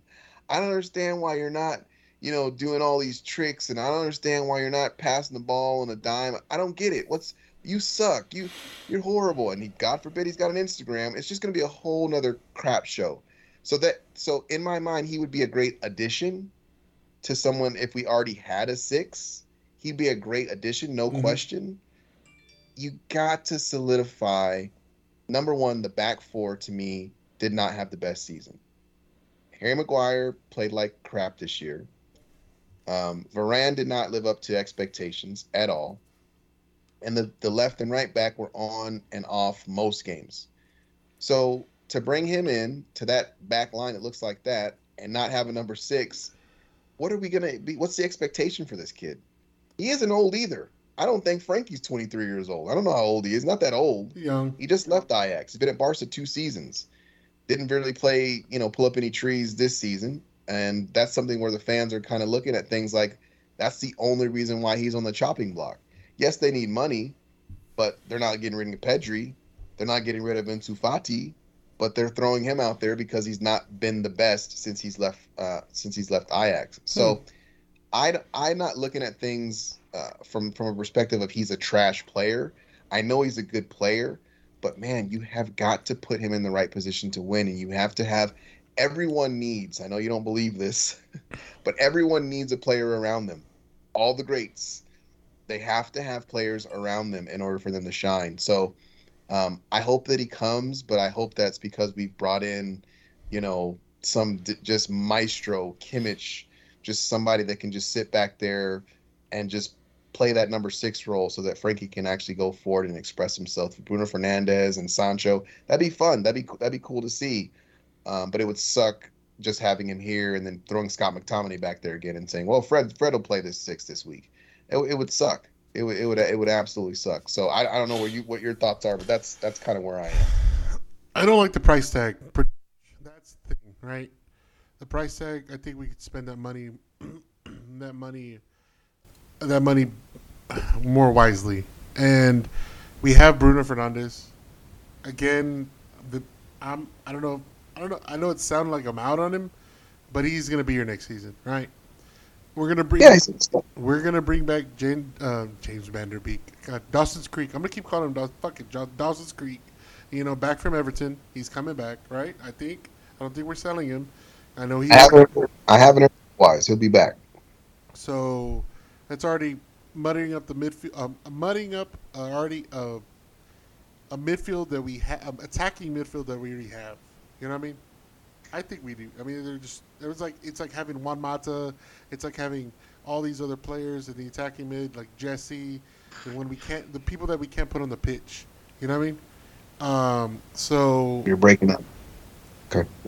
so I just think that if we bring him in, it's going to be it's going to be more of a luxury, and we need to fill the holes that we need to have. I know the, there are talks about the Jurriën Timber at center back. I don't like I don't like that. I, I much prefer him at a right back, but a five nine center back, see, I'm sorry, in the Premier League, he's going to get run over. I don't care how good he is in Ajax, but he's going to get run over. At a, at a at a right back, okay, yes, he, he's fast, he's quick, he's good on the ball, he's pace. Um, I'd rather much rather have Paul Torres uh, from Sevilla, right? Sevilla, Sevilla, I think. Uh, at that position, Yeah, real. yeah, I, I think I'd, I'd rather have him in there. Yes, bring both of them in. Fuck it, I don't care. Right? Uh, the the defensive center, the the defense.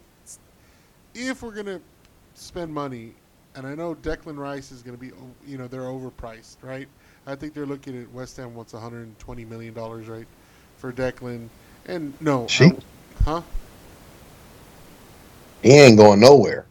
No, nobody's gonna pay that much. I mean, especially for Maybe City. Yeah. Um, and then we are looking at what uh, Nunez, right, from uh, Benfica, Porto, Benfica. Which one? Porto. Darwin. Uh, Benfica, I thought. so that, that's a striker. Um, and we need to shore up shore up some positions. You know what I mean? Especially in the back back the back five. You know, with the defensive midfield and uh, left back, right back, and and get another get another center, you know, another center back, maybe two center backs that are gonna you know push Maguire and Varane because, I mean, both of them didn't have a, a good season. I think, you know, the jury's out on Varane because some people are saying we got hoodwinked by Real Madrid. They knew something we didn't about his availability. You know what I mean? Because the best ability is availability, and you know, you know, he was hurt. You know, just like Paul, just like uh, how many other players. You know, Jane, you know, had a streak of not being not you know being injured. So those are big names that I think that we're going to be hearing throughout the summer. Just like our mass exodus today, and I think here in the coming couple, couple of days, I want them to be decisive. That's I want these players in before we go to Australia and Thailand. And that and if we if we do that, EC, you would you and I would know, and the rest of Manchester United fans would know that our page is turned with our upper management, and a page is turned in going forward. If we wait till deadline day to make fucking deals and get Edinson Cavani, you know what I mean? Yeah, I mean I know we're not going to get Edinson, but it's similar to that. An old ass, you know what I mean, person coming in that there's no business, you know, with with our plans, then fine. Ronaldo's in our plans. Um, Ten said it. So we have to we have to come to grips with that. So we have to get players that are going to work behind him, because we know, like you said earlier, Ronaldo could score 20 goals. So we need to make sure that people have the energy to work behind him for him, and get him the ball. right? I didn't. Yeah, and I, that's that's going to be the trickiest part, I think, for him because you know if you if you you can't say you want people to hustle back and play defense and then he's not going to. And so, you know, again, Wayne Rooney um, and others, they covered for him. I mean, it's a fact. It's on tape. Rooney talks about all the time and says, we knew he wasn't going to play defense. But when you're scoring 30 goals a season, there's nothing anyone's going to say about it. They're just going to let you do what you do. So at 38 years old, um, is it feasible that he's going to be that leader on defense? Probably not. But it's also not feasible to say, well, you know, I know you guys need a striker, and then you bring someone in for 30, 40 million and tell them, well, you're going to be on the bench. That's not going to work. Yeah. That agent, the agent's not going to sign off on it. You know, we're going to have to go get a project until he leaves, which I think will be after this season, and I think he'll start his MLS tour. I think you're going to see a young, up and coming. You know, it sucks Mason did what he did, but I so he won't be there. But I think you're going to see us sign a, a young, up and coming. You know, maybe maybe maybe a lot of people don't know about him, um, but he'll be there to come off the bench and spare uh, spare Ronaldo. I don't I don't see us going and getting um, a veteran guy or even a solid guy. I think Erik understands the kind of the situation and um, I I would be shocked if um, if we go out and get a big name striker. I mean, I would be absolutely shocked. Okay, we'll move on to the next real quick to the next topic. So, is the jury out on Ronaldo and, and Ronaldo and Messi? Is who the best player in the world ever is? Because it seems like Messi's coming to the uh, MLS next year, and Ronaldo's still staying in the Premier League, and he's older, and he's actually making an impact on the Premier League. So is the jury out on who the best player in the world? I don't think the jury's out. I think it's going to be like the Michael Jordan debate, you know, oh, forever. I think it's because I think you're always going to have. If you're a Catalonian, I don't think you're ever going to say that Ronaldo's better than Messi. It's just it's. how many leagues? It, how many leagues? You see? How many leagues? No, I listen. That's what I'm trying to say. When you when you look at if you look at the two of them, mm-hmm. it's never you're never going to get a 100% vote for either guy. You're it's never going to happen. You're always going to have those guys who have Barcelona draws on that are never going to say that this guy didn't exactly. just exactly. change their lives. And listen, there's there were things that Messi did on the pitch that I've never seen anyone do before. And I haven't been watching for a long time, but in my lifetime that I've watched soccer, he would do things that I've never seen people do. And and I'm talking I sat down for the first time and watched a U I think it was 20 World Cup and Messi looked like he was I mean 28 years old in his prime then. So to come in to the academy at 9, make a senior debut at 17 with the likes of Robinho, with the likes, and these are dogs. Re- Riquelme, you mean? Prime. Riquelme, you mean? Huh? Riquelme? Eto'o was in his prime. Oh, with Barcelona. Uh, uh, you know, P, not uh, not Piqué. Um, who was the center back? Ronaldinho, Pogbulio. They had dogs. Yeah. My point. My point is they had absolute dogs, and this kid stood out. So no one can deny that this kid was not one of the best players to play the game. When you're talking about all time, the time has to eventually stop. You have to eventually start going, okay. All right, all right, all right. Look at, so, so that's all I'm saying. It, it's never going to be a this guy just did it. I think they're both great. I think I think Ronaldo had a better career. I think he had a better career because Mhm. again, Prem, Spanish La Liga, Italy, back to the Prem, won everything everywhere, Portugal. and won a European title Yep. with Portugal. So And still playing the Prem. that that to me and again messi people say messi had a horrible season messi led the french division in assists this season this season not he had a good season The did he have a messy season no he didn't have a messy season he plays with Kylian Mbappe who just signed a contract where he's making a million dollars a week Hey, we'll, Yeah, we'll talk about that. We'll talk about this. Okay, let, let's uh, let's let's close the door on that. It was just one of those fun conversations I wanted to have. i understand You know what you're saying All right. messi gave it up only gave it up to someone else for Ballon d'Or this week So speaking of Ronaldo, um, and this is real quick because I kind of we kind of need to start wrapping this up. Um, captain next year, Oof. De Gea. that would be my pick That's my pick too. I mean, Bruno. that would be my pick Bruno should not sniff the captaincy. Uh, De Gea and Ronaldo. He's a great player, and he you know, he captains his country, but his antics sometimes are not very captain-like. Whereas we need somebody more. We need somebody more. Uh, what do you call it? Um, consistent. we just need a leader yeah we need a leader And I think he can do it. and leaders don't have to go out and do things with their mouths. They can go out there and do things with their play Yeah.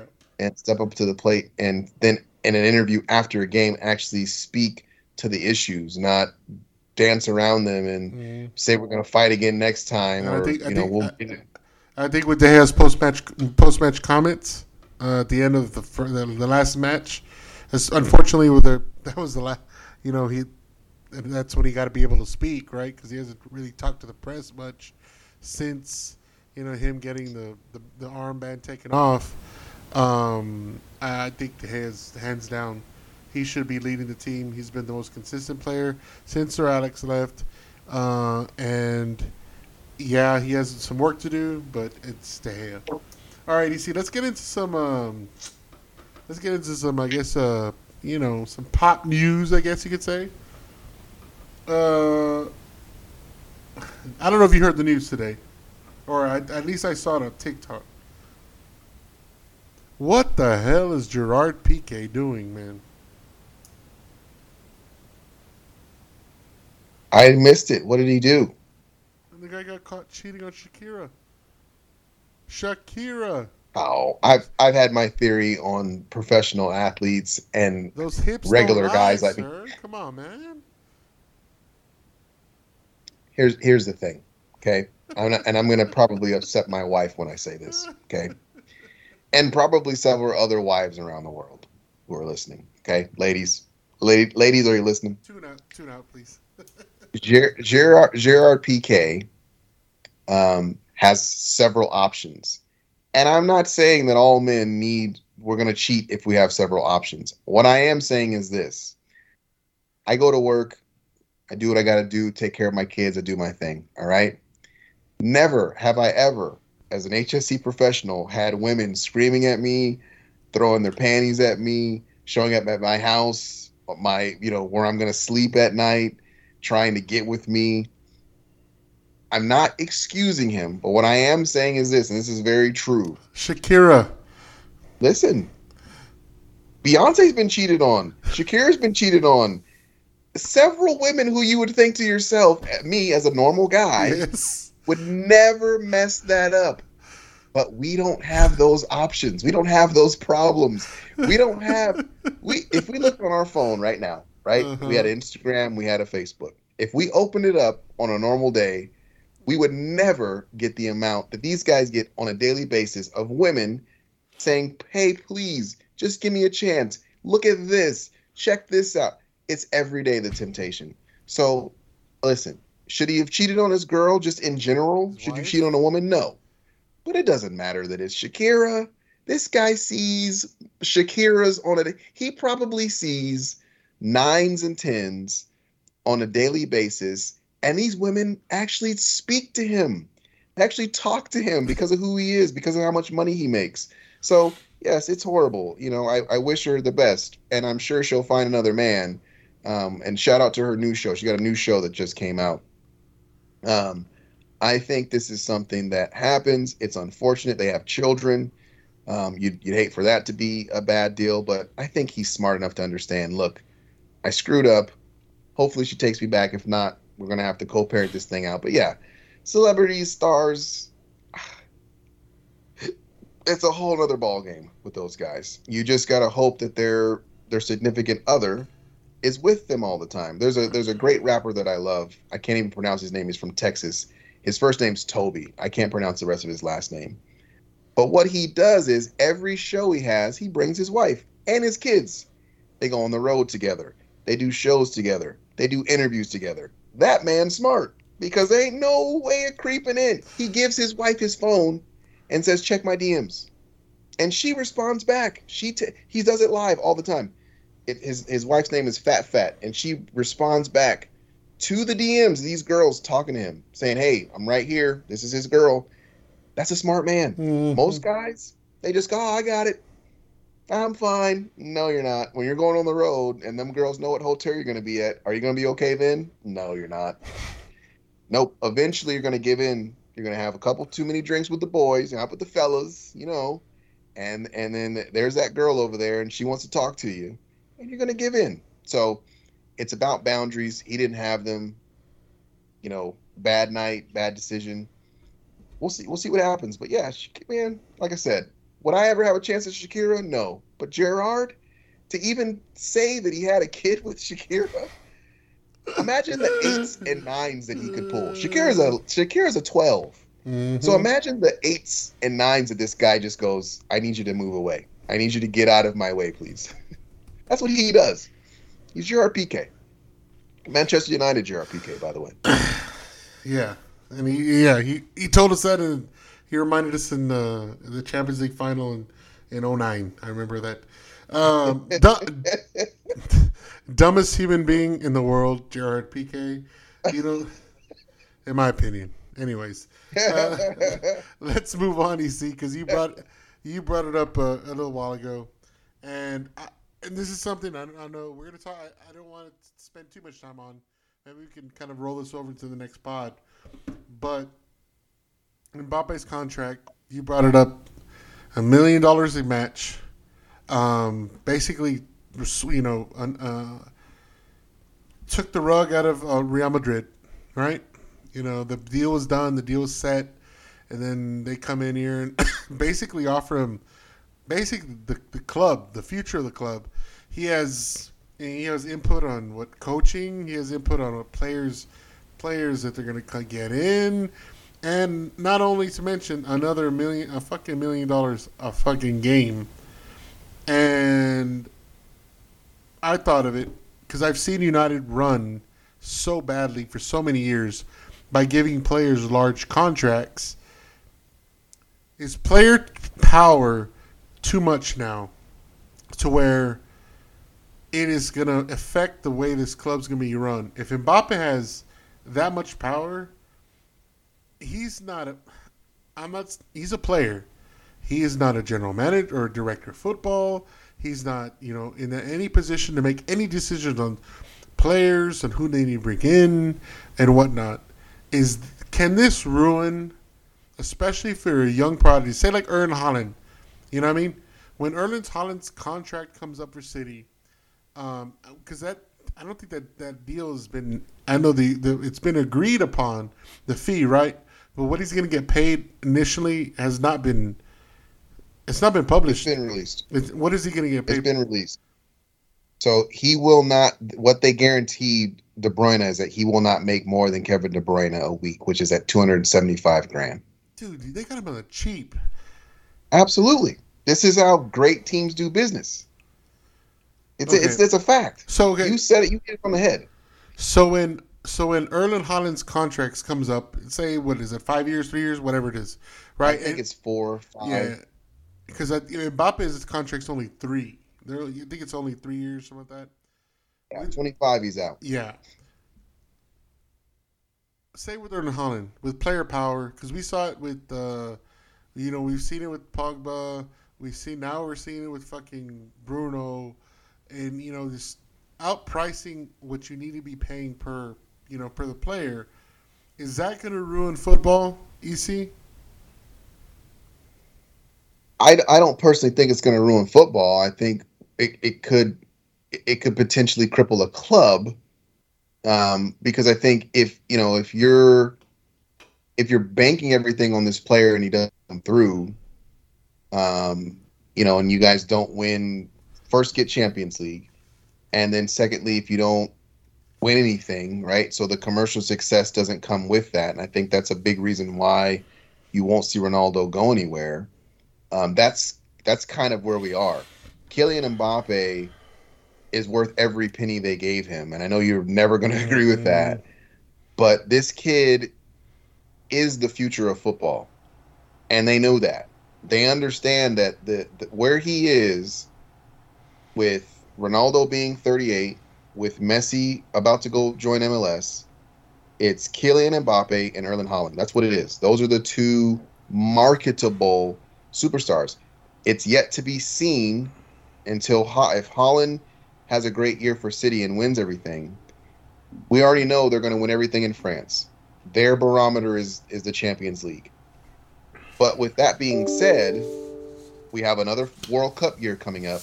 If he again has a great World Cup, and plays to the levels as that he played in before, he he's he's the Jordan right now. He's he's the guy. He's and, and that's that's why they made the decision to to spend dropping the bucket for for uh, for them. But for us, you know, this it's it seems like again I always say it monopoly money. So no, if you're if you're PSG, you have to do this. Um, you know, you don't you don't want to see it if you're Real because you had him. And as a I would say neutral fan, I wanted to see him come to Madrid just so that I could have those years of him playing in that white shirt like some of the greats have before. Zinedine Zidane springs to mind right away because he's French as well. But no, I don't think it's going to ruin uh, the game. I think players you know need to be able to to voice their opinions and i know you i know you agree with that when it comes to the money side i just think that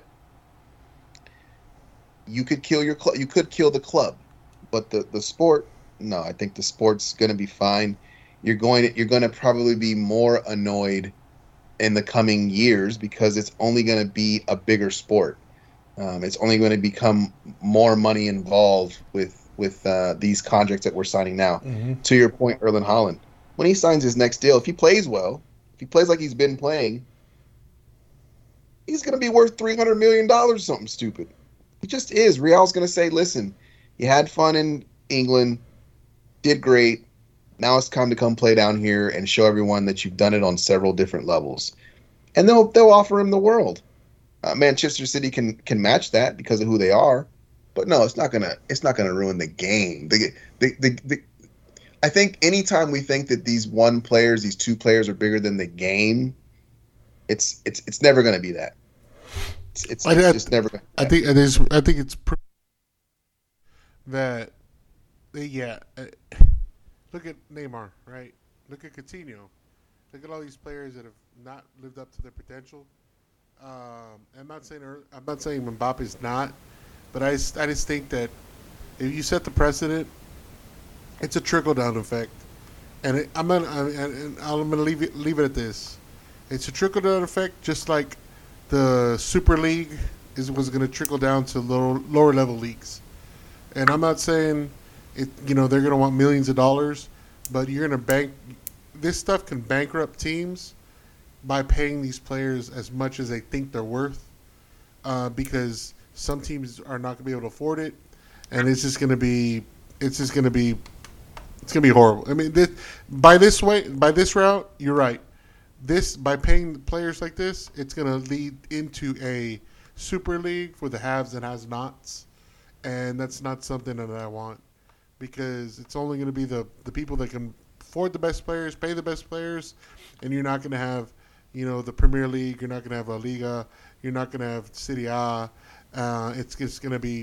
It, it's going to. It, it, it's going to have a trickle down effect because not not every team, like you said, can play the you know can pay these players what they what they need to you know. And I know TV contracts and all that shit. I know you're probably looking it up right now, but it just it can ruin football, uh, especially uh, for the lower division teams. You see, all right, well, that we had uh, we went over, but I know we've had a, a lot to talk about for the last month that we have not been on, and uh, we have a whole summer to think about, right? So let's uh, let's gear up for the summer. Let's see about the next coming news and and uh, guys, I'm not promising because I have to be in Midland next week tentatively that we're gonna put out a podcast next week, and I'm I'm gonna take my gear. So let's hopefully uh, we can get together next week. You see, all right? Absolutely no. This was this was needed. We haven't been able to talk in quite some time, so I know we're busy. It's a busy time of the year. Oil field is booming like crazy. So if we can do it, we will try our best to get to it. Alrighty, see, and congratulations again on uh, your your daughter's both your daughter's accomplishments and and best you know best wishes to everybody um, to everybody there. So uh, see y'all guys next week and Lucky Diaz, where you at?